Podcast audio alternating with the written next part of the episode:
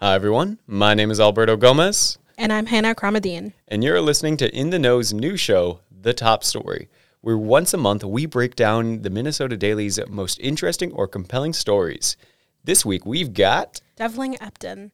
and uh, Devlin, what story are you breaking down right now?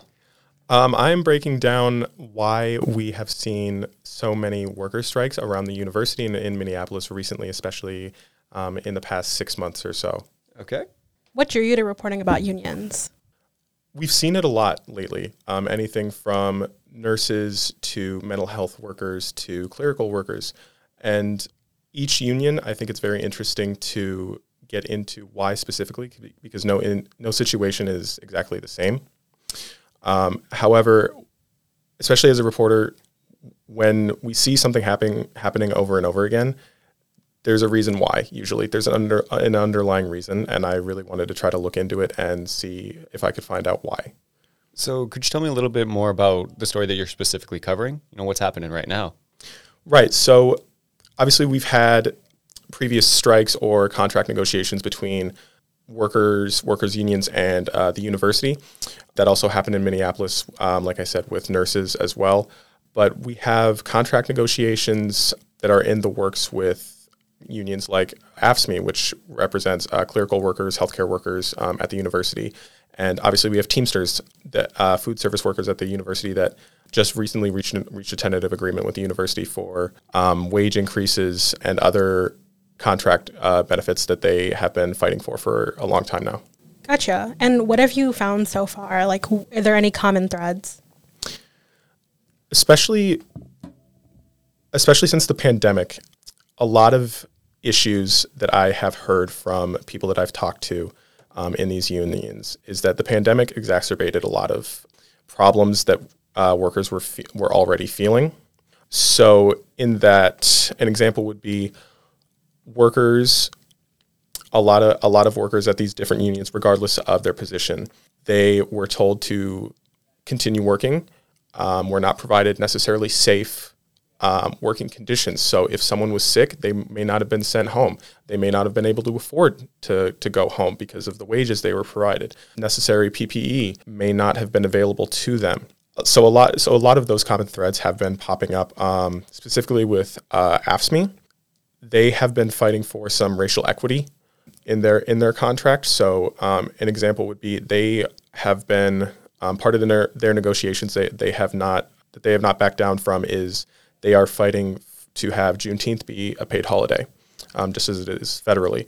And another aspect is that they have workers who um, also do additional work outside of their job, their job description, that they are translators, and they are not paid additionally for that. And um, they are fighting to have additional compensation for additional work. So, who have you spoken with so far for this story? Um, I have spoken to workers from AFSCME. So, let's see, I don't have their names. I have spoken to uh, a mental health worker from um, SEIU, um, which is the union representing mental health workers here on campus.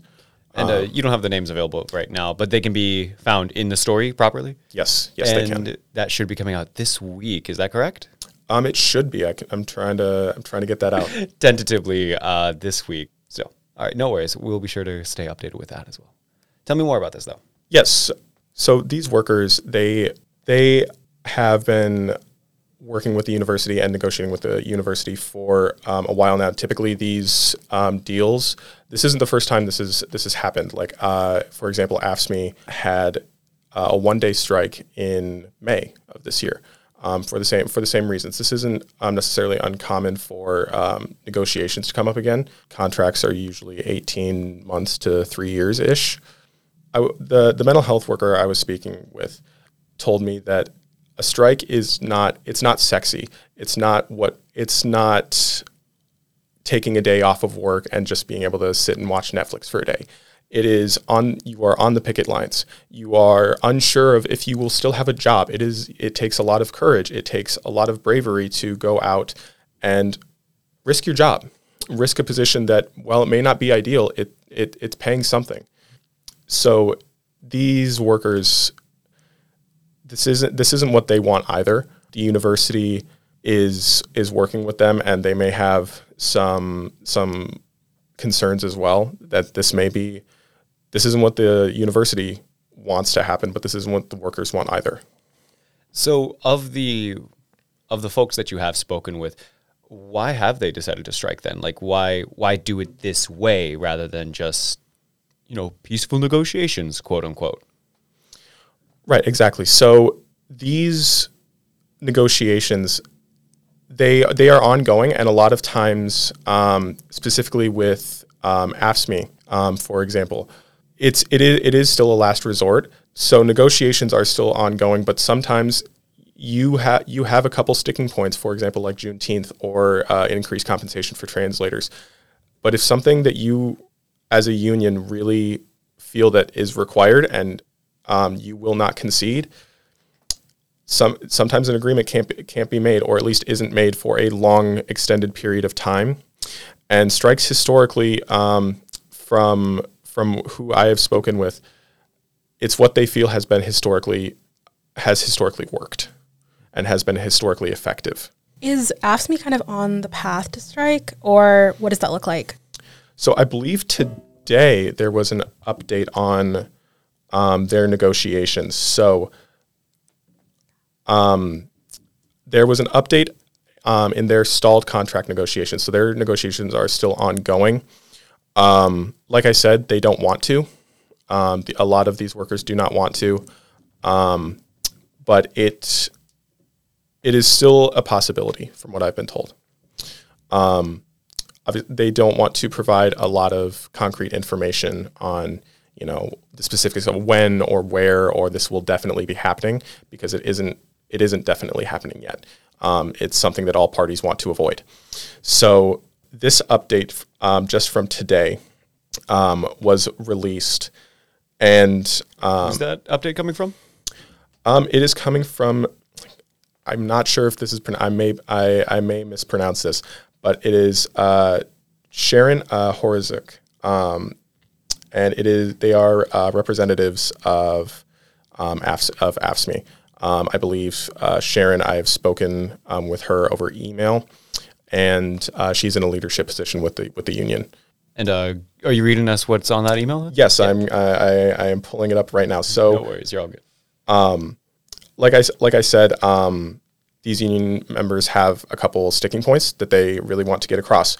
Um, and the local chapter, the latest um, increase. So university leaders um, provided an update on the contract, um, and this is a response to it.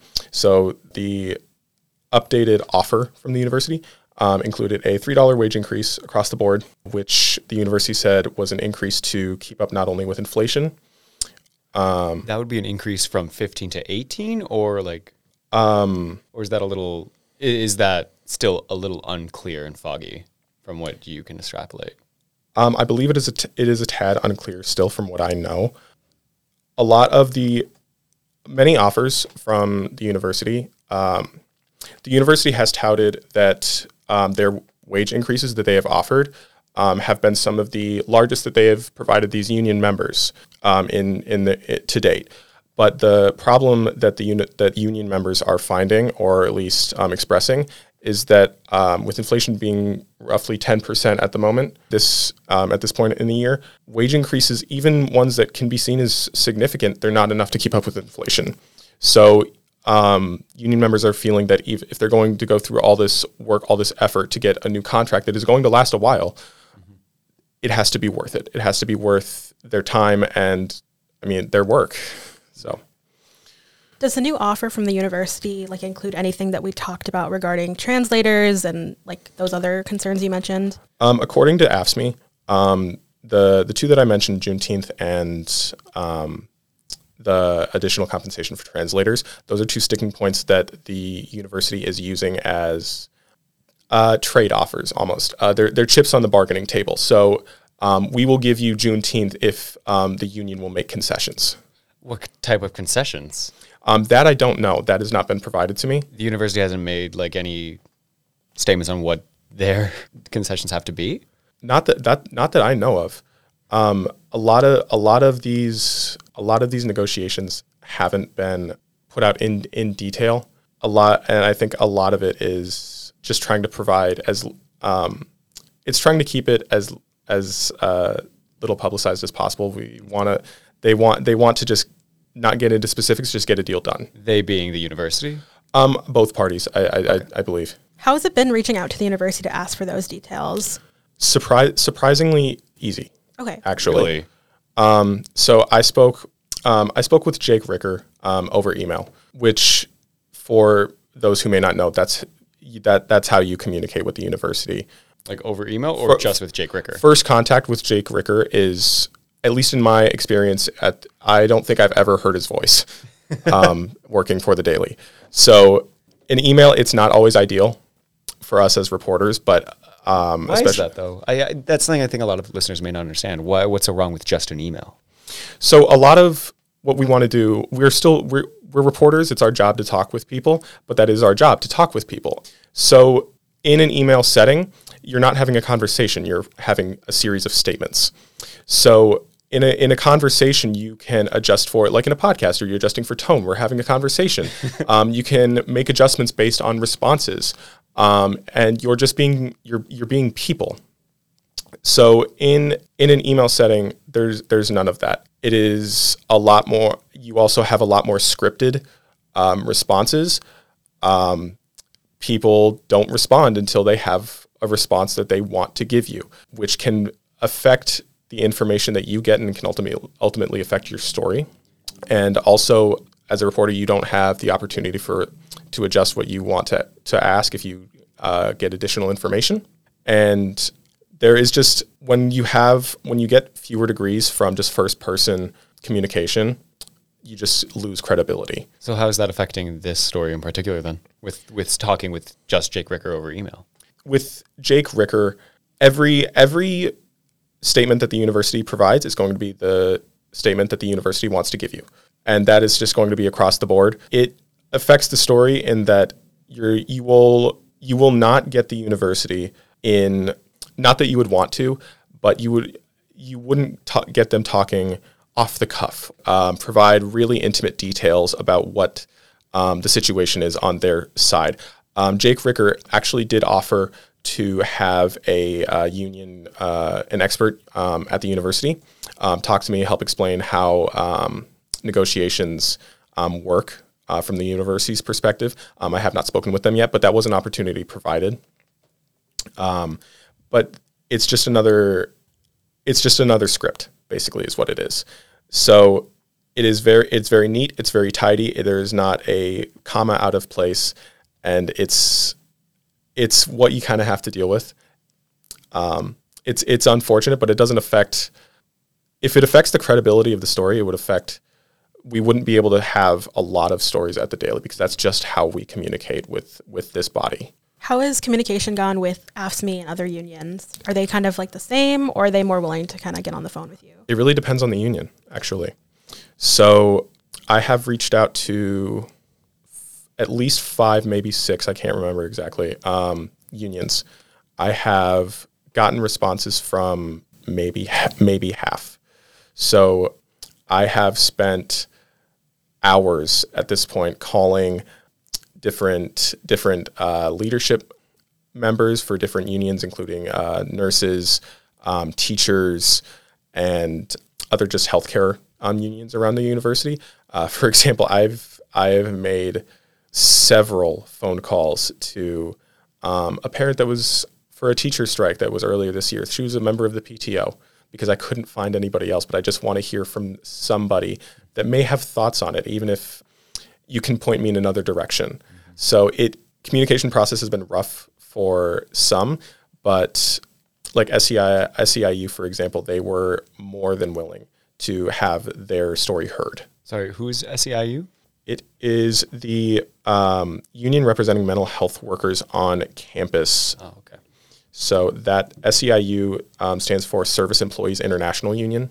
Okay. So obviously, um, as it implies, it is international, but um, just the local chapter here um, in in Minneapolis is um, who I'm speaking with. Okay. That sounds kind of frustrating though. How do you not just tear your dang hair out over this. I do. Sorry. You uh, you do. You, you take it personally. Um, you, you shouldn't because it's your job, but you do. As a reporter, you, you want to get everything right. You want to talk. You always want to make the extra phone call. You want to get the extra conversation because you want the story to be as good as it possibly can be, and you want to get as many perspectives as you can. It's just not possible sometimes. So, especially when it comes to this story, um, when when we're talking trends, when we're talking um, a pattern of something happening, you you need to talk with as many people as possible. And um, Alberto, like you said, with not getting the phone call back, you just have to you have to workshop, you have to communicate, and basically the end of the story is to figure something else out. There's always another avenue you can take to get your reporting and make it as good as it can be. That's what a lot of this is, isn't it? Just like taking what whatever resources we can find, right? Uh, taking what you can find and leaning on a lot of people that know a lot more than you do. Yeah. When contract negotiations typically end, how how does that usually happen? Like how many rounds, like in terms of AFSCME, do you think they're going to have before they kind of come to a conclusion? Um, so when I spoke to them, um, there wasn't a clear idea of when this would, when the end was in sight um, for them. Basically, the attitude that I received from them was, "We know what we're fighting for, and we're not wavering from that." So there was there was less of a focus on a timeline, and more of them knowing what they want and what they need as workers.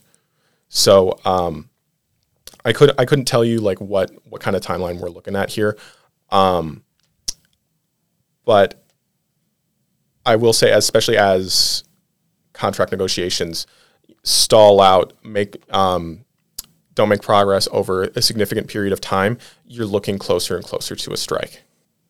Well, thank you so much for coming. Is there anything else you wanted to say that we didn't ask? Um, I think you guys did a good job of covering it. That you, you guys you guys uh, asked what I had, so No worries. Thank you so much, Devlin. We really appreciate you coming on the show. Like we said earlier, uh, this story will be coming out hopefully sometime this week. Uh, you guys are probably listening to this on a Friday, so it might have already come out. Either way, be sure to check the description of the story on the Minnesota Daily's website. We'll link it to. We'll link Devlin's story for everyone to listen to. I don't have anything else to say. Hannah, would you like to say any last words? No. Devlin, anything at all? no, I appreciate you guys having me on. Of course. Thank you so much, Devlin. Um, thank you guys very much for tuning in today. Like I said, at, like we said at the start of this show, this is the first in a hopefully longer series. Let us know what you think. Remember to email us at email us at podcast at mndaily.com. Let us know if you like this kind of story or if you definitely don't want to hear this kind of stuff again. Happy to take criticism from our listeners. So without further ado, uh, thank you guys so much for sitting in the, for sitting in the studio with us. Uh, have a wonderful night. Make good choices.